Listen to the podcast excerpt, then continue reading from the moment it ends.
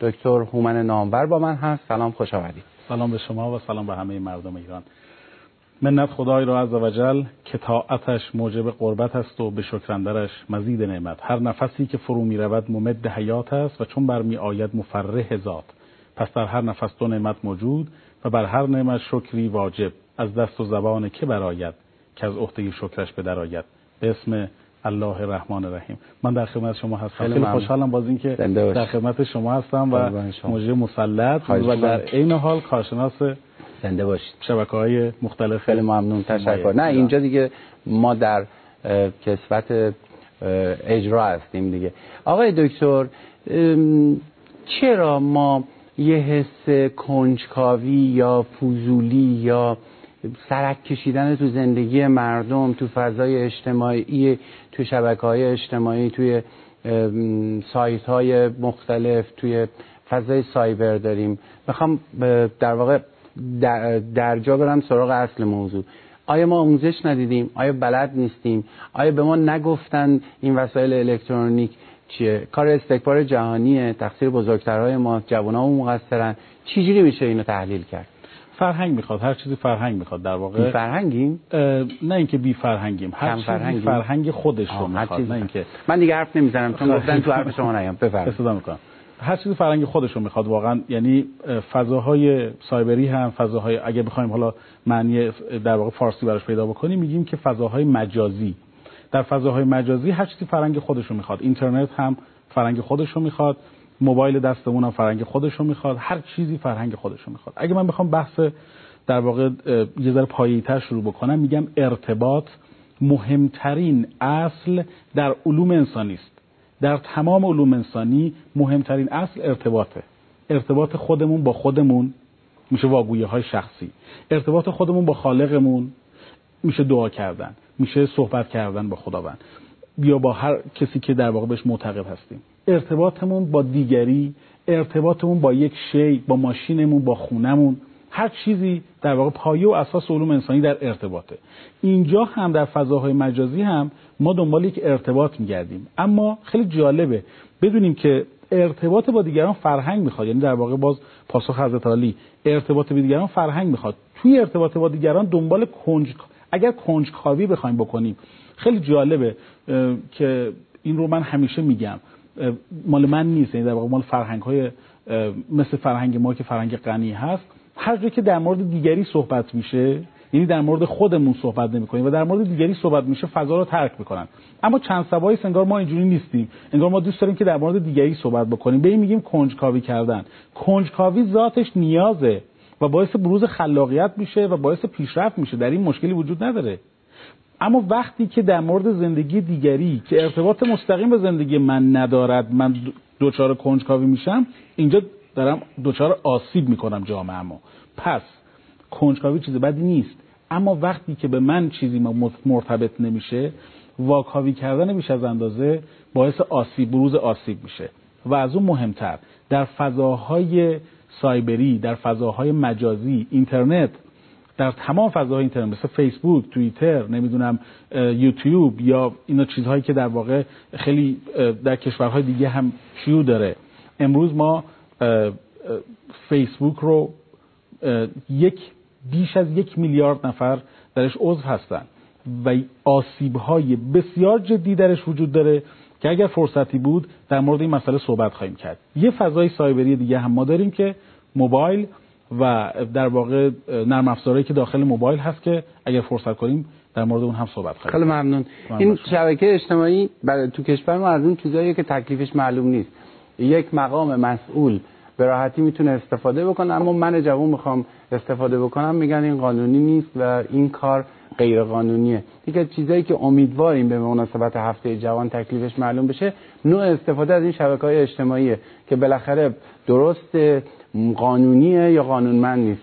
بفرمایید تصاویر رو نگاه بکنید. امیدوارم با موضوع برنامه امشب بتونید ارتباط برقرار بکنید. یک چند لحظه این موبایل و اس و سند کردن رو بذارید کنار اتفاقی نمیافته. جسمتون اینجا نباشه روحتون توی یه وسیله الکترونیک. بفرمایید خواهش می‌کنم.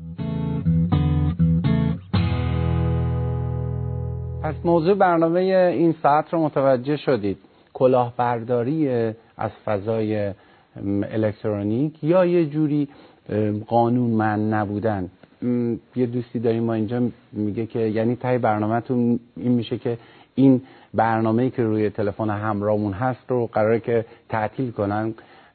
گفتیم هم من هم آقای دکتر گفتیم نه. اما واقعیتی وجود داره مبنی برای اینکه خیلی کلاهبرداری مالی میشه خیلی آبروها میره خیلی امنیت روانی و سلامت روانی و بهداشت روحی اعضای خانواده به خطر میافته. علت این موضوع در جامعه جوون ما چیه؟ پدر و مادر خوب خانواده خوب چرا یه جوون به جایی کشیده میشه که بخواد کلاهبرداری کنه از وسیله ارتباطی بخواد در واقع بد استفاده بکنه؟ هر فضایی برای خودش آسیب های شما تو اجتماع که زندگی می‌کنید آسیب های مخصوص به خودشو داره. این فضا هم آسیب های مربوط به خودشو داره که امروز که ما داریم صحبت می‌کنیم هم در بود روانشناختیش اختلالات سایبری داریم ما.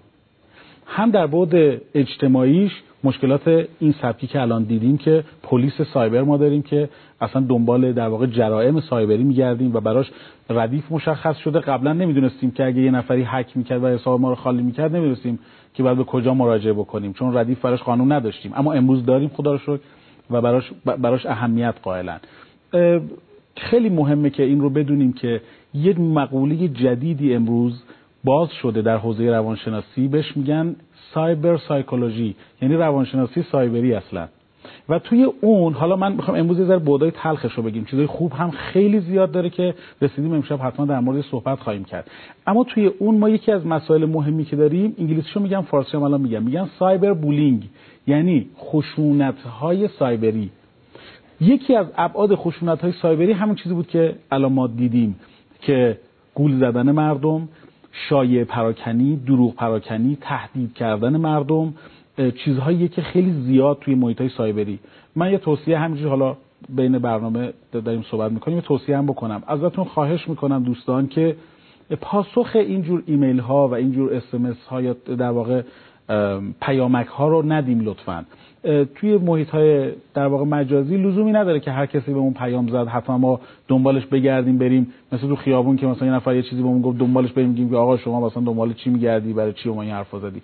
دنبالش نگردید لطفا. و اگر دیدید ادامه پیدا کرد حتما به پلیس سایبری اطلاع بدید. اما باز امشب ما می‌خوام در مورد ابعاد روانشناختی صحبت بکنیم. خشونت های سایبری یکی از انواع خشونت های سایبری جناب دکتر اسماعیل تبار عزیز خیانت های سایبریه که امروز بسیار مورد توجه قرار گرفته. یعنی خیانت های سایبری یعنی چی؟ خیانت می‌کنن با تو فضای سایبر؟ دقیقا همینطوره. یه ما یه واژه انگلیسی داریم الان باز فارسیشو میگم. میگن سکست. یعنی اسمس های جنسی که متاسفانه این هم باز یه مسئله بسیار مهمه که به جزء خشونت های سایبری در واقع به حساب میاد. چیز داخل پرانتز بگم باز پیامک نیاد که خیلی مورد داریم الان که من دختر هستم از پدرم و تلفن همراه پدرم یه موضوعی رو متوجه شدم که نمی‌دونم چیکار کنم. شاید من بالای دوازده یا سیزده مورد دیدم. جای مختلف. توی تلفن همراه پدرم نام فوزیلیدش می‌کرد کنجکاوی می‌کرد چیکار می‌کرد که متوجه میشه که این پدره با یه دختر خانم دیگه ای ارتباط داره در حالی که بچه و خونه و زندگی و تشکیل همه چی اینا خودشون داره. این می‌خواستم بگم یه نمونهش اینجوریه دقیقا همینطوره. بله. که حالا محل بحثش الان نیست چون بحث بسیار گسترده یعنی آسیب شناسانه است. بعد بحث بشه تایید کردید حرف بیننده همونه که بعد پیامک بیاد که چرا من این حرف رو زدم؟ نه نه درست میگید شما. نه اصلا این یه آسیب شناسی بسیار جدیه یعنی چیزی که شما فرمودید کاملا درسته. این مثال بگم. دقیقا همینطوره. یعنی ما فکر می‌کنیم که فقط مثلا ابعاد خیانتگون خیانت توی رابطه ای اگر فسخ قراردادی صورت بگیره یا هر نوع خلاف خلف وعده قرار بین من و شما هم الان یک در واقع ارتباطی وجود داره یه قانون ننوشته هم وجود داره. هر کدوم اون خلف کنیم خیانت کردیم این ارتباط. پس اون چیزی که اهمیت داره تو زندگی زناشویی هم همینطوره. ما فکر می‌کنیم که من خیانت هم به شما این فقط باید باشه که مثلا برم یه پولی رو از یکی دیگه بگیرم یا مثلا زیر میزی. همین که من پشت سر شما هم حرف بزنم همین که بدون اطلاع شما کاری رو انجام بدم این هم خودش خیانته. که خیلی جالب این آمار رو هم خدمتتون عرض بکنم که خانوم ها خانوم ها اگر در واقع سبک خیانت فرم دیگه ای باشه. یعنی غیر از خیانت های سایبری باشه بیشتر حاضرن ببخشن. خیانت های عاطفی که معمولا با جملات عاشقانه در واقع همراه هست معمولا خانم ها این رو نمیبخشن. قربون صدقه یکی دیگه رفتن. خیلی بسیار ما فکر می‌کنیم خیانت ما فکر می‌کنیم این خیانت نیست. در حالی که بعضی وقتا خیانت. های ذهنی بسیار از خیانت های در واقع فیزیکال بدتر در واقع و زندگی ها رو بهش طلاق عاطفی میگن. طلاق باعث طلاق عاطفی میشه. خب چرا این اتفاق میافته تو زندگی ما؟ چرا ما حواسمون پرت میشه؟ چرا از این وسیله اینجوری استفاده می‌کنیم؟ خیلی سوال خوبیه جناب دکتر. و اونم اینه که احساس تنهایی. احساس تنهایی. شما الان نگاه بکنید بخش زیادی از دوستان ما پای تلویزیون نشستن. حالا برنامه ما رو که حتما باید ببینن. اینکه شکی درش نیست. ولی بخش زیادی از زندگی رو پای تلویزیون میشینیم و خیلی جالبه همیشه پدر من یه حرف می‌زنه میگه که فرم قرار گرفتن مبل ها رو جلوی تلویزیون نگاه بکنید. قبلا دایره میچیدن الان در واقع همه انگار که مخاطبمون تلویزیون یه جوری میچینیم که فقط تلویزیون دیگه ارتباطی نداریم. ارتباط چشمی نداریم. در حالی که یکی از مهمترین بحث ها در گروه و خانواده تعامل دو طرفه که ما سطح تعامل اون با تلویزیون بسیار زیاده و این هم به خاطر احساس تنهاییه. شما توی خانواده نگاه بکنید بخش زیادی از عزیزان سرشون توی گوشی همراه خودشونه و شروع می‌کنن به تکست دادن. چند روز پیش که دوستان گفت ببینید اصلا ما با همدیگه صحبت نمی‌کنیم داریم فقط توی فضایی داریم با همدیگه تکست میدیم همینجوری فقط داریم پیام میدیم به همدیگه و این پیام ها رو داریم انتقال میدیم بدون که ارتباط نمی‌دونم شاید دلیلش اینه که تا اومدیم یاد بگیریم گفتن این بده این بده این ممنوع این فیلتره. به جای اینکه ایجابی برخورد بکنیم اومدیم سلبی برخورد کردیم.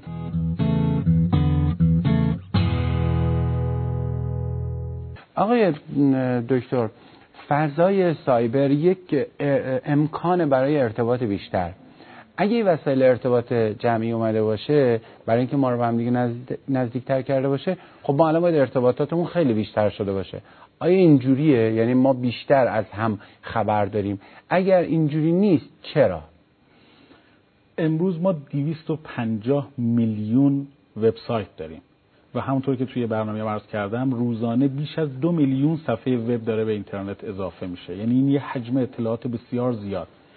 و از اون طرف حرف شما کاملا درسته. من یه سوالی همیشه از من میشه. میگن که آیا گوشی همراه مثلا برای بچه‌مون خوبه؟ چون یه قشر در واقع یه قشر غیر از قشر جوون هم در واقع مخاطب ما هستن. بعد بهتون بگم که آره خوبه. همون در واقع فرمایش شماست که ارتباطات دیگه. من یه زمانی باید داد می‌زدم تا بچه‌مو پیدا بکنم. امروز می‌تونم که با تلفن همراه خیلی ساده تر رو پیدا بکنم. اما لزومی نداره که این تلفن همراهی که دست فرزند من هست تلفن همراه ان میلیون تومانی باشه. و باید به او یاد بدن که چطور از این تلفن یعنی بچه 5 ساله و 6 ساله هم خیلی راحت می‌تونه تلفن همراه داشته باشه اما به شرط اینکه فرهنگش رو با خود آره بهش آموزش بدیم. ارتباطاتمون به قول شما آیا بیشتر شده یا کمتر شده؟ باید بگیم که کمتر شده یعنی با توجه به این چیزی که الان داریم می‌بینیم در جامعه آسیب هایی که داریم می‌بینیم همینطوره. یه آماری رو من خدمتتون عرض بکنم. در سال 2011 و در سال 2012 میلادی از 25 بهش میگن top 25 یعنی از 25 پژوهش برتر دنیا 13 پژوهشش فقط در مورد همین social network یا فضاهای اجتماعی یا شبکه های اجتماعی است. خیلی جالبه. یعنی این همه پژوهش در دنیا داره اتفاق میفته 13 تا از 25 تا پژوهش برتر در دنیا در مورد شبکه های اجتماعی آسیبهاش و در واقع فایده ها مضرات, این اتفاقه.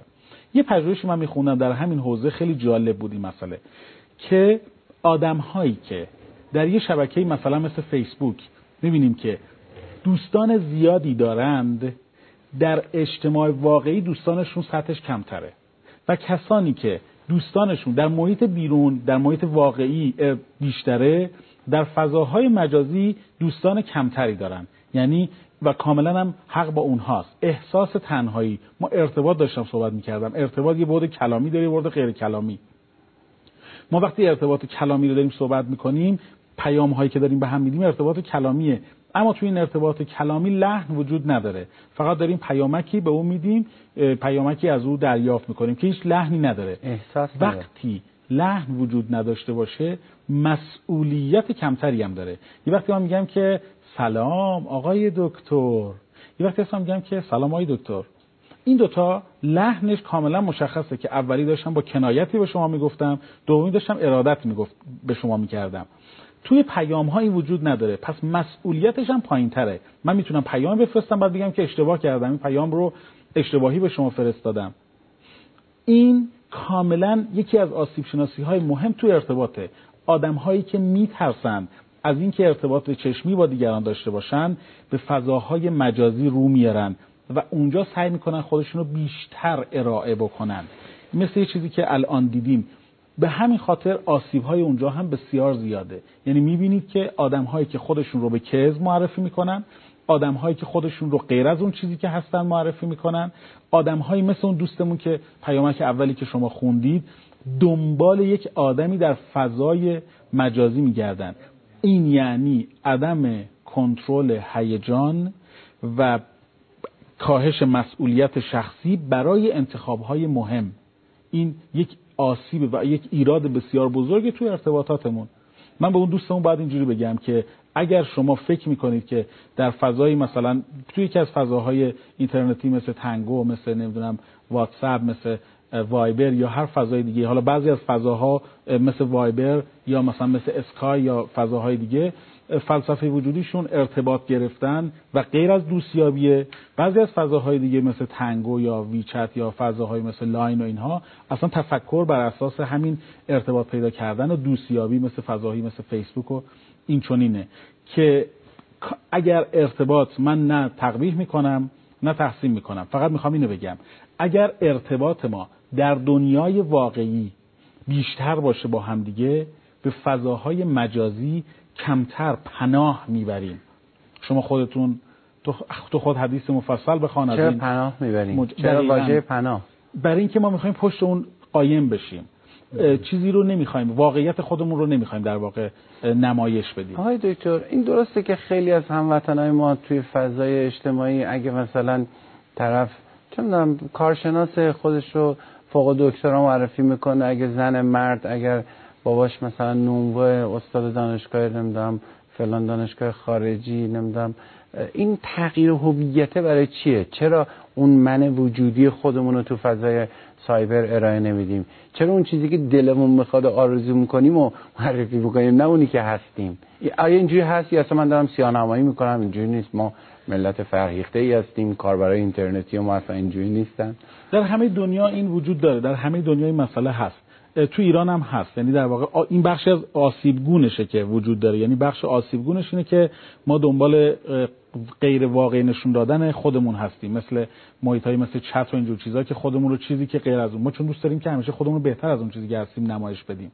یکی از پایه های اصلی برای نمایش آن چیزی که نیستیم افسردگی است و احساس تنهایی. اینجوری فکر می‌کنیم ترحم بیشتری یا آدم های بیشتری رو می‌تونیم جلب خودمون بکنیم. وقتی آدم افسرده باشه دنبال یک دنبال یک چیزی میگرده که به اون چنگ بزنه دیگه. فکر می‌کنه که این می‌خواد اینجوری می‌تونه آدم های بیشتری رو سمت خودش جلب بکنه. اگر احساس بکنه که اعتماد به نفس پایین آدم هایی که تصویر بدنی ضعیفی از خودشون دارن آدم هایی که تصویر ذهنی ضعیفی از خودشون دارن سعی می‌کنن توی یه جایی توی فضای خودشون رو بهتر از آن چیزی که هستن نمایش بدن. اینجا محل خیلی خوبیه برای اینکه خودتو غیر از اون چیزی که هستی نمایش بدی و احتمالا هم طرفدار پیدا خواهیم کرد. یعنی می‌بینید که توی فضاهای اینجوری می‌بینید که به قول خودشون لایک های زیادی هم می‌خوره و می‌بینید که خیلی زیاد هم طرفدار پیدا می‌کنن. اونا مثل همه باید به هم بیان. یعنی توی این فضا همه به هم میان. آره اونجا به هم میان.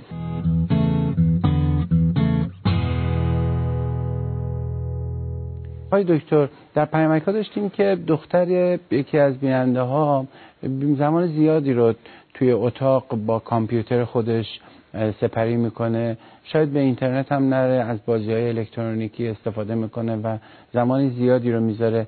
آیا این یه جور اعتیاده اگه خوبه چی کار باید کرد؟ راهکارش چیه؟ بله قطعا اعتیاده و ما توی حوزه روانشناختی آسیب های روانشناختی هم در واقع این اطلاعات رو داریم که چقدر با اینترنت کار بکنیم در واقع به شکل احتیاط. داریم بله ساعت داریم. براش. اگر بیش از 8 ساعت در روز این کار رو بکنیم از 4 ساعت تا 8 ساعت. یه کلمه کلیدی من بدم یه جمله کلیدی بدم که هر کسی بدونه. چون ما یه در واقع آسیبی داریم تو دانشجوی پزشکی و دانشجوی روانشناسی. ما هر چی سر کلاس درس میدیم مثلا میگیم این اختلال اسکیزوفرنیاست یا نصف کلاس میگن اتفاق دانشجو پزشکی هم دقیقاً دانشجو پزشکی هم همینه. وقتی داریم در مورد رود صحبت می‌کنیم هم داره. بیماری به خود گرفتن یعنی آره انتصاب خود بعد میگیم سندروم استودنت اصطلاحا بهش میگیم سندروم دانشجو ما وقتی که داریم در مورد اینجور چیزا صحبت می‌کنیم مردم باید در جریان باشن که فکر نکنن همه معتاد به اینترنت یا فضای مجازی هستن. یک جمله کلیدی اینه اگر دیدید کارکرد روزمره و روزانهتون به خطر داره میفته یعنی شما به خاطر موبایلت برمیگردی خونه. امروز تو فلسفه موبایل ما اینو داریم. موبایل تنها وسیله که حتی اگه شما کیف پولتون هم جا گذاشته باشید بر نمیگردید. ولی به خاطر موبایلتون برمیگردید خونه. شما اگر به موبایلتون انقدر وابسته باشید پس اعتیاده. اگر شما به اینترنت من نمی‌دونم حالا الان اینجا ما دستگاه تلفن همراه هم نداریم. بعضیا همینجوری یعنی این یه اعتیاده. ما یه سندرومی داریم به اسم سندروم در یخچال. یعنی میریم در یخچال باز می‌کنیم ولی نگاه می‌کنیم و در یخچال میبندیم. برای موبایل هم همینطوره. ما فقط موبایلمون رو برمیداریم نگاه می‌کنیم فقط مورد ساعتش. مورد داریم توی اتاق فرما. من دیدم تهیه کنندمون داشتیم. اینجوری صحبت می‌کنیم در موبایل موبایلشو برمیداریم. هر لحظه هر یک دقیقه کمتر از یک دقیقه هر 30 ثانیه موبایلش نگاه می‌کنه. اگر کارکرد روزانمون رو به خطر بندازه این یعنی اینکه ما اعتیاد به اون دستگاه به اون رسانه به اون محیط سایبری یا هر چیزی پیدا کردیم. حتی اگه ما خودمون هم همدیگه رو چک بکنیم هر دقیقه با همدیگه زنگ بزنیم با همدیگه اعتیاد پیدا کردیم. این وابست هر جور وابستگی یه جور اعتیاده. پس اگر نوجوان دختری توی اتاق خودش فقط یعنی نه به این محیط بدی میره نه کار بدی می‌کنه ولی اعتیاد پیدا کرده به چک کردن موبایل ایمیل خودش داره دائما ایمیل خودش چک می‌کنه اینم یه جور اعتیاد به اینترنته که باید حواسمون رو بیشتر جمع بکنیم. مراودات خانوادگی بیشتر خیلی می‌تونه کمک بکنه. تعامل داشتن خاطرات مشترک ساختن با همدیگه خیلی می‌تونه در واقع حواسمون رو جمع بکنه. یه نکته ای رو من آی دکتر عرض بکنم و اونم اینه که در محیط های مثلا مثل محیطی مثل فیسبوک ما خیلی جوگیریم. منظور از جوگیر رو یه ذره علمی تر اگه بخوام بگم میگیم که ما خیلی هیجانی برخورد می‌کنیم نسبت به این مسئله. می‌بینیم که دوستمون چهار تا عکس از خودش گذاشته. ما به خودمون فکر می‌کنیم که چرا من از او گوی سبقت رو نرو بایم بیام چل تا بذارم. بعضی از این عکس ها انگار مشکل پارچه داره. لباس پارت... لباس تنشون کم انگار مثلا مادر بزرگاشون می‌خواین لباس درست بکنن پارچه کم اومده حجم زیادی از بدنشون پوشیده نیست. این مسئله شاید اون آدم تو زندگی عادیش اینجوری نباشه. وقتی میره تو اون فضای انگار آلبوم خانوادگیشه. نمی‌دونم چجوری بشه چجوری این همه دانشجو دانشگاه تلویزیون تریبون های مختلف دارن میگن دختر پسر ما قبول نمی‌کنه خب شاید دلیلش ما باشیم. ما بعد عمل کردیم. ما بعد چیزی نمی‌تونیم بگیم اون آلبوم شخصی خانوادگی شما نیست؟ خیلی جالب. یعنی بسیار زیبا فرمودید این مسئله رو اتفاقا. یعنی اینکه ما در فضاهای عمومی گاهی وقتا انقدر بی پروا رفتار نمی کنیم اونجا ما یکی از شیوه های اشتباهی که مثلا توی شیوه های آموزش زبان وجود داره اینه. فکر می‌کنیم وقتی ما به زبان دیگری صحبت می‌کنیم انگار که ما اشکالی نداره در مورد موارد چیز غیر از موارد مثلا روزانه هم صحبت بکنیم. در بعضی از کلاس های آموزشی زبان در بعضی شما فقط خیلی کوتاه اینو عرض می‌کنم چون واقعا میگم بعضی یعنی واقعا بعضی که شاید مجوزم نداشته باشن. وقتی به زبان انگلیسی شروع می‌کنن صحبت کردن در مورد مسائل مثلا رفتارهای جنسی هم صحبت می‌کنن. که این کاملا غلطه. یعنی تو کلاس زبان. دقیقا اجازه و ورود ما فکر کنیم به زبان دیگه که صحبت می‌کنیم اجازه داریم به هر محیطی ورود پیدا بکنیم. چون انگار که انگار صدامون کسی نمیشنوه. محیط های غیر از محیط های اجتماعی هم همینطوره. من من فرد بسیار مبادی آدابی هم هستم. من در مورد آدم بیمارم حتی صحبت نمی کنم اما با خودم میگم که چه اشکالی داره که پنج تا عکس من روی صفحه فیسبوکم یا روی صفحه مثلا پیجم باشه. پیجم باشه مثلا ببینه. مثلا عموم فقط داره می‌بینه که تو آمریکاست مثلا توی انگلیس تو هر بعد عمو تبدیل میشه به یه میلیون عمو به صد هزار تا عمو. این کنجکاوی و این هیجان پذیریه خیلی مورد بسیار مهمیه. این نگه داشتن حریم برای خودمون. اگر هر کدوم از خیلی جالب اینو من خدمتتون عرض بکنم. باز فکر ما بعضی به قول شما فکر نکنن که ما سودارانه داریم صحبت می‌کنیم. در کشورهای دیگر مثلا سوئد سوئیس دانمارک کشورهای دیگه اینها هم خیلی جالب این رو دوستان بدونن که وقتی دارن استخدام می‌کنن میرن به صفحه فیسبوکشون سر می‌زنن که اونها چه جور اطلاعاتی از خودشون رو در صفحه فیسبوکشون فاش کردن یا چه جور اطلاعات و عکسهایی رو اونجا گذاشتن. بسیار مسئله مهمی است گذشته انسان ها حواس آدم باید به حریم های خصوصی خودش خیلی باشه. اونها هم اینو قبول دارن. ولی ما فکر می‌کنیم که هر چقدر که بیپرواتر رفتار بکنیم در فضاهای اجتماعی اینطور می‌تونیم که محبوبیت و جذابیت بیشتری داشته باشیم. بماند زمانی که این چیزی که الان تو این کلیپی که الان دیدیم بماند زمانی که آدم ها از این اطلاعاتی که شما در پیجتون گذاشتید سوء استفاده های زیادی می‌کنن. من یه آدم معمولی هستم. چه سوء استفاده ای می‌خواد از اطلاعاتی که من توی پیجم گذاشتم بکنن؟ اینها این عکس ها خریدار داره. یعنی عکسای خانوادگی چیزهای خریدار منظورم پول نیست از بابت چیزی پول پرداخت بکنی. خریدار آدم ها دوست دارن به زندگی خصوصی دیگران سرک بکشن. حس حتی می‌خوام اینو بگم ازتون خواهش می‌کنم که با ایمیلتون هم حتی عکساتون رو نرم افزارهایی وجود داره که بین راه حک می‌کنن و عکس های خانوادگی که شما با ایمیلتون میفرستید به مثلا برادر یا خواهرتون در کشور دیگه اون رو اونها رو هم در واقع دریافت می‌کنن می‌خوام بگم که اینقدر مسئله جدی است. چه برسه به اینکه شما تو صفحه فیسبوکتون یا صفحه نمی‌دونم صفحه های دیگه بخواید این کار رو بکنید. البته که این فیلتره ولی خب به هر حال بعضیا بدون با فیلتر شکم می‌تونن ممکنه که ارتباط بله این من فکر می‌کنم که ما یه نه چقدر زمان داریم؟ می‌تونم الان یک دو دقیقه یه نکته رو بگم. تعداد کاربرایی که تو فضای سایبری هستن خیلی زیاده. چند تا نکته تو ذهنم بود چون توی پیامک ها بود که تو بعضی از موضوع من به نظر شخصی خودم بگم دارم به احترام اون قسمت از اون تعداد از بیننده هامون میگم. یک من میگم آموزش ندیدیم. دو میگم رفتار کک کشی کردیم. الان فهمیدیم اشتباهه. فرهنگ موضوع زمان برداره باید آموزش بدیم. از تعداد دکمه هایی که روی ریموت یک وسیله مثل تلویزیون خونتون هست ببینید چند نقطه رو و چند دکمه رو و چند مورد رو می‌تونید استفاده بکنید. اینا نشون میده که باید بعد اون وقت یه جمله هست از رهبری در مورد وبلاگ که حرمت آنچه که می نویسید عین اینه که شما حرف می‌زنید. بدانید اون چیزی که می نویسید چقدر حرمت داره. خب اینا خیلی مهمه و امروز در خبرها بود که سازمان سیا سازمان اطلاعات جاسوسی امریکا یه توی توییتر صفحه رسمی باز کرد و خیلی فیدبک منفی داشت تو کاربرای اینترنتی خود امریکایی ها این نشون میده که این این دقت نظره هست هم خوبه هم بد. ما فقط میگیم اولا به پلیس سایبر اعتماد کنیم ببینیم چه پرونده هایی داریم. همین الان خونواده ها از بین رفته اعتمادها از بین رفته. تو موضوع پیامک و تلفن همراه پدر هم من فقط یه اصل قایرم که حرمت پدر رو نباید ما بشکریم چون خیلی سخته باید خیلی عالمانه برخورد کرد.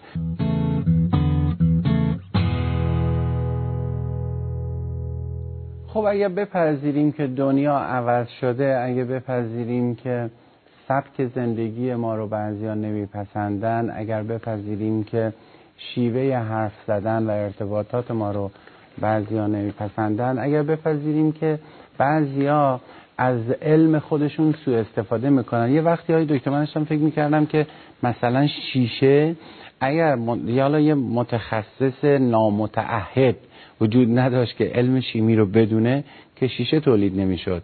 بالاخره ما هوش سیاه هم داریم. بالاخره ما یه عده داریم که به این موضوع شاید مثلا از زاویه دیر خودشون توجه می‌کنن برای اینکه رفتار ناهنجاری انجام بدن و کلاهبرداری کنن. چجوری میشه این اعتماده رو در مورد مسئولین در مورد مردم ایجاد کرد؟ این همه مسئولین دارن میگن که آقا این فضا رو دقت کنید. ببین مثلا یه آدم چهره نخبه یه اتفاقی براش میفته تمام حیثیتش میره. تمام زندگیش میره. بله اشتباه کرده. مثلا توی فضای خصوصی یه حرفی زده یه عکسی گرفته. اما چرا ما به این اخلاقیات پایبند نیستیم؟ و چرا در واقع این توصیه ها جدی گرفته نمیشه؟ چرا این اعتماده وجود نداره تو جامعه ما تو بعضی موارد؟ یه ضرب مسئله ما داریم. این در ادامه فرمایش شما. یه ضرب مسئله ما داریم که این ضرب مسئله خیلی جالبه. یعنی میگم جالبه واقعا جالبه. تا نباشد چیزکی مردم نگویند چیزها. وقتی ما به این ضرب المثل در واقع اعتقاد داشته باشیم یه جوری مثل باور شخصیمون شده باشه هر چیزی که در محیط های سایبری در محیط های مجازی احیانا نگاه می‌کنیم میگیم که احتمالا یه خطایی وجود داشته ها در حالی که انسان ممکن الخطاست هر انسانی ممکنه خطایی بکنه. ما در مورد گناه صحبت نمی نه نه. اصلا تو همینم. ببینید مثلا من بارها و بارها تو صحبت های رهبر فرزانه انقلاب دیدم که حضرت آقا تأکید کردن در مورد حفظ آبروی افراد مختلف. بله. شاید ترتیب همین سه چهار سال اخیر چندین سخنرانی چندین ارتباط مستقیم با کاربرا با در واقع وبلاگ نویسا با افراد خبره این حوزه داشتن الان هست تو سایتشون. بعد تو اسلام حضرت امیر علیه السلام میفرماید به جناب مالک که اگر شب قبل یک کسی یک کاری کرد تا صبح بعد دوباره تحقیق کنی. یه مضمون همچه حدیث اینه که شاید صبح یه اتفاق دیگه افتاده باشه. خب پس من به چی اعتقاد دارم که میام مثلا آقای شکیبی رو اینترنت یه چیزی می‌بینم یه عکس می‌بینم؟ اصلا برام مهم نیست اخلاقیات. من اعتقاد به جهت حرفه‌ای تو دنیای متمدنم که این کار غیر اخلاقیه. بله دقیقا. ما میگیم که یه برنامه بسیار معروفی در دنیا هم هست. تو ایران هم برامون خیلی جالبه. تاپ سکرت در مورد چهره های به نام دنیا. دوست دارن که اخبار ویژه‌ای رو این یعنی در واقع همون کنجکاوی کردن بیهوده و بیدلیلی که فقط سرک بکشیم تو زندگی دیگران. تو فرهنگ ما ارزش نیست دیگه. دقیقاً. اونجا هم ارزش نیست. یعنی اونجا هم این مسئله مسئله ارزش نیست. اینجا هم ارزش هر جایی که به انسجام خانواده اهمیت داده میشه این مسئله ارزش نیست. خب چه این کار می‌کنیم پس؟ کنجکاوی های شخصی اعتماد به نفس پایین. هوش همون چیزی که شما فرمودین هوش هیجانی اگر وجود داشته باشد و هوش معنوی و هوش اخلاقی در کنارش وجود نداشته باشد هر مسئله ای می‌تونه به بیراهه کشیده بشه هر مسئله ای کنار این مسئله بذارید اعتماد به نفس پایین افراد در حوزه تفکر و در حوزه بدنشون. دوست نداره. این دماغ و دوست این چشم و دوست نداره. دوست داره خودش رو بهتر از اون. این آدم ها آدم هایی هستن که به راحتی قابل جذب شدن برای هر خطا و برای هر بیراهی هستن. توجه می‌کنید آیا من می‌تونم بگم این فضا بهداشت روانی منو تهدید می‌کنه و من شب خواب آرامی ندارم به خاطر اینکه ممکنه ایمیل من هک بشه ممکنه سایت من هک بشه و این دغدغه میشه به علامت جسم من هم به خطر میندازه. دقیقا. آیه دکتر هاشمیان که از اساتید بزرگ من دکتر کیانوش هاشمیان دکتر کیانوش خیلی وقت ازش خبر ندارم. اگه برنامه رو نگاه می‌کنه خدمتش سلام می‌کنم. میگم ما یه بار در قرار بود خدمتشون باشیم. واقعا منم پیشونی ایشونو میبوسم برای اینکه واقعا استاد به, به حق استاد خاصه روانشناسی هستن. ایشون یه حرف می‌زد می‌گفت که حالا اینو به تنز می‌گفتن. سر کلاس شخصیت بچه‌ها میشستن می‌گفتن که خب کدومی که از عزیزان ازدواج کردن کدوم ازدواج نکردن. بعضی اونا که بچه‌ها ازدواج کردن دستشون می‌گرفتن بالا. می‌گفتن بقیه که دیگه کلاس شخصیت رو پاس خواهند کرد گز خواهند گذرون دیگه نمی‌تونن ازدواج بکنن. چون یه چیزایی رو متوجه میشن که دیگه اینو به تنز می‌گفتن البته ایشون. منم می‌خوام همینو بگم. بعضی وقتا محیط های مجازی چاقوی دولبه است. یعنی یه وقتی ما یه چیزایی متوجه میشیم می‌تونه آسیب, آسیب روانی بهداشت روانیمون رو به خطر بندازه. یه وقتی ما می‌تونیم اینو بدونیم و اتفاقا باعث بشه که حواسمون رو بیشتر جمع بکنیم. محیط وحشتناک نیست.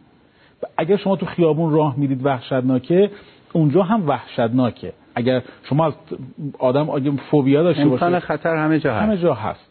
ولی آدم اگه حواسش رو جمع بکنه موارد بسیار ساده ایه که کسی رو جواب ندید. نمی‌دونم آدم توی محیط اجتماعی دنبال ازدواج و دنبال شوهر و دنبال زن نمیگرده. آدم باید یه نفر ببینه. یه نفر می‌گفت اینی که می‌بینی. پدر مادرش رو می‌شناسی. شیش ماه نامزدی طول می‌کشه. آخر این میشه. این که معلوم نیست واقعا روزبه و نمی‌دونم ایرج هست یا نیست. این که نمی‌دونی اصلا چند سالشه یه عکس فقط ازش هست چیزی میشه بهش اعتماد کرد؟ اما سوال اینه که چرا بچه های ما به جایی رسیدن که به جای اینکه حرف ما رو گوش بدن حرف یه آدم رو آیا میشه یه غریبه آشنا بشه؟ آیا میشه یه آشنا غریبه بشه؟ چجوری آشنایان دورور بچه های ما غریبه میشه براشون؟ و غریبه هایی که اصلا نمی‌شناسن براشون آشنا میشن. این واقعا ما تو این فرایند بی تقصیریم این اون سوالیه که من تو ذهنم هست. تعریف نسل جناب اسماعیل تبار عزیز عوض شده. امروز قبلا می‌گفتیم در کتابای جامعه شناسی می‌گفتیم هر 25 سال یه نسله هر 30 سال یه نسله امروز میگیم هر 5 سال یک نسل تغییر می‌کنه. این حرف حقیر نیست. اینو بیل گیتس میگه که هر 5 سال به هر به خاطر حجم اطلاعاتی یعنی ما توی نسل یه بود اجتماعی داریم. مثلا خاطرات مشترکی که من از تالی توی نسل با کارتونهاش با نمی‌دونم. وقتی که سرعت نسل تغییر نسل افزایش پیدا می‌کنه نه انگار ما شکاف بین نسلیمون هم زیاد میشه. اون وقت من مثلا پدر من با من انگار سالها فاصله داره. یعنی یه زمانی بود هر 25 سال اخبارمون کم بود نمی‌دونم. و پدرمون بزرگترین آدمی بود که تو زندگیمون میشناختیم و عالم ترینشون امروز اینقدر سرعت اطلاعات و کوچک شدن نسل ها یعنی کوتاه شدن نسل زمانی اینقدر زیاد شده که همسن و سالامون برامون میشن ارزش. چون اونها چیزهایی رو تو فضاهای سایبری می‌دانند که پدر و مادر من نمی‌دانند. اینو ان توی برنامه صحبت بکنیم که آیا پدر و مادر اصلا باید بدونن یا نباید بدونن. اما نکته اساسی اینه که امروز یه مسئله یه آسیب بسیار بزرگی وجود داره. همون چیزی که شما مطالعه فرمودین سوشال فرند ها دوستان اجتماعی که خیلی بابم شده امروز که توی شبکه های در واقع اجتماعی توی موبایل ها نصب هست. روی اون هم ما داریم که گروهی درست می‌کنن و با همدیگه شروع می‌کنن به چت کردن. دختر و پسر یا فرقی نمی‌کنه. بدون که همدیگه رو اصلا دیده باشن یا آشنا باشن. خیلی چیزا من بعضی وقتا در مورد این محیط ها من چون مطالعه داشتم در مورد این محیط ها بعضی وقتا در مورد بعضی از این محیط ها که صحبت می‌کنم سر کلاس برای بعضی از دانشجوها یه دفعه خودشون میگن که مگه میشه یه همچین چیزی؟ مثلا من به همه میگم که شما می‌دونید در یک حالا اسم نمی‌برم در یکی از این محیط های اینترنتی آیا می‌دونید که دفتر تلفن شما کاملا روی اون محیط هست؟ و خوش میگه که نه مگه میشه؟ میگن به همون اندازه که شما مثلا میگن که اطرافت ببین کیا روشنه. ببین دوست دوستات کیا هستن. اون وقت شما می‌تونی یه،, یه محیطی داره توی اون یه آدرسی داره اون تو که تمام دفتر تلفن شما برای اینکه می‌خواد گستره دوستاشو افزایش پیدا بده پیدا بکنه. براش مهم نیست به چه قیمتی. به قیمتی که حتی به تلفن شخصی خود خصوصی تو هم دست پیدا بکنه تمام اونها رو می‌ذاره روی افرادی که می‌تونی باشون ارتباط برقرار بکنی. ارزش زمانی که دست افرادی باشد که همسن و سال خودمون هستند و هیچ تجربه جلوتر از ما ندارن. و از اون مهمتر عالم کل عالم دانا و کسی که در مورد محیط های مجازی در محیط محیط در مورد اصلا خصوصیات شخصیتی خودمون هم اطلاعاتی که کافی ندارند این منشأ اثر آسیب های بسیار جدی در اجتماع. این رو قبول دارم. مثلا در مورد شبکه های اجتماعی جوان ما حق داره بگه که بالاخره این قانونی هست یا نیست. اگر نیست چرا برای من یا دوستم نیست اما برای یک مقام مسئول هست؟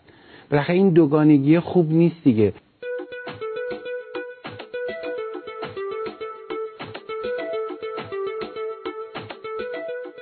آقای دکتر به من بفرمایید که راهکاری که میشه به یه خانواده داد برای اینکه واهمه نداشته باشه از اینکه از این وسایل استفاده بکنه. من به عنوان بیننده می‌تونم اینجوری تحلیل بکنم که شما می‌خواید کاری بکنید که من از وسایل ارتباط جمعی استفاده نکنم یا نمی‌تونم به حرف شما اعتماد کنم.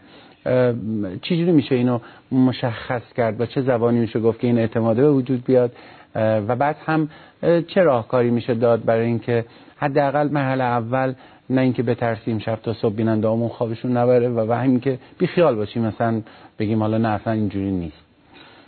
جناب آقای دکتر اولا که خیلی متشکرم از ابراز لطفتون ممنونم از لطفتون. شما خودتون کارشناس بسیار خبره هستید. چه حسی اصلا های دکتر؟ حالا قبل از اینکه پاسخ بدم. ببین اول خیلی سخته چون الان تو پیامک هست که موجیتون رو عوض کنید چقدر داره حرف می‌زنه. این همون کسیه که مثلا تو یه جای دیگه میگن چه موجیه حرف می‌زنه؟ بذارید یه دقیقه بیشتر صحبت. و یه امکان خیلی خوبی برای اینکه من بشنوم. یعنی الان مثلا من در مورد این موضوع نظر خودم دارم. من کاملا نسل جدید رو بی تقصیر می‌دونم. اینها مثل لوح سفیدی هن که جان لاک میگه. ما درست طراحی نکه من اگر مدیر یه قسمتی هستم و بلد نیستم من دارم خیانت می‌کنم. من اون دنیا محضر خدا و این همه شهیدی که ما دادیم پاسخگو خواهم بود. چرا؟ که من بلد نیستم. اگر من نیاموختم باید برم یاد بیارم. من دیدگاه خودم دارم. اما این روی کرده روانشناسی که شما دارید میگید یه افق جدیدی برام باز می‌کنه و این یه فرصت برای من من می‌خوام از این استفاده کنم. آیا تو من یه سوالی دارم. آیا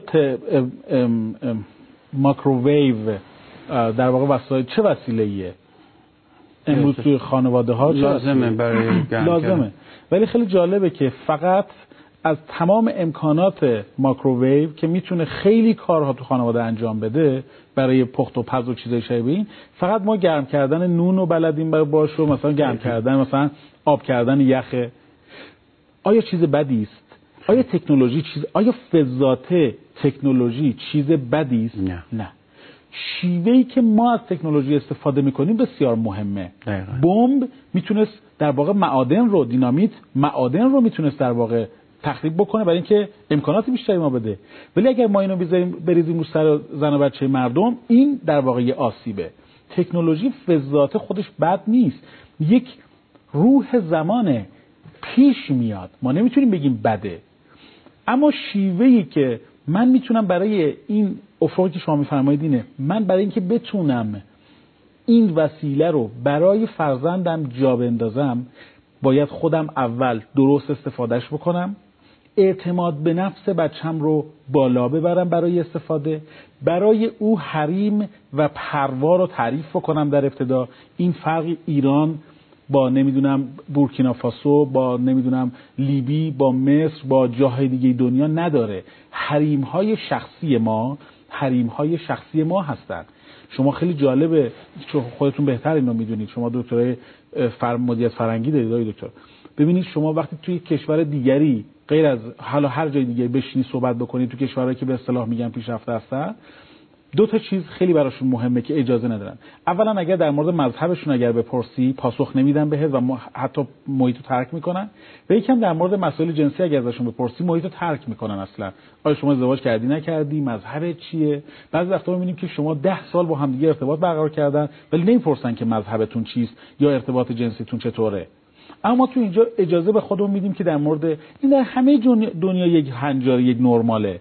این در همه دنیا یک سطح ایدئاله. چطور ما فکر می‌کنیم که نه اینجا فرق می‌کنه؟ ممکنه جوانایی که صدا منو بشنون میگن که مثلا برو بابا چرا این حرفا چیه که می‌زنی؟ الان همه با پدر مادرها به ما گیر میدن. نکته مهم اینه اگر حریم برای خودت حریم از درون اگر برای خودت قائل باشی هیچ وقت دوچار اون آسیب ها تو خیابون هم شما راه میرید ممکنه که هزاران آسیب وجود داشته باشه. اما چطور خودتون رو واکسینه می‌کنید به بچه‌تون میگین حجابش رعایت بکنه اینجوری رفتار بکنه اینجوری نگاه بکنه اینجوری راه بره به این نگاه نکنه. ما به هر سوتی بر نمیگردیم. امروز تو خیابون قبلا یادتون میاد که توی هر سوتی می‌زنن همه برمیگشتن نگاه می‌کرد امروز دیگه ما حریم هامون تغییر کرده. چطور توی فضاهای سایبری هر کسی هر سوتی که زد ما سرمون رو سری برمیگردونیم. تازه تمام خانوادهمون هم تقدیمش می‌کنیم با عکس و تفصیلات و همه زندگیمون برای او. یه ذره دقت بکنیم. خیلی ممنون.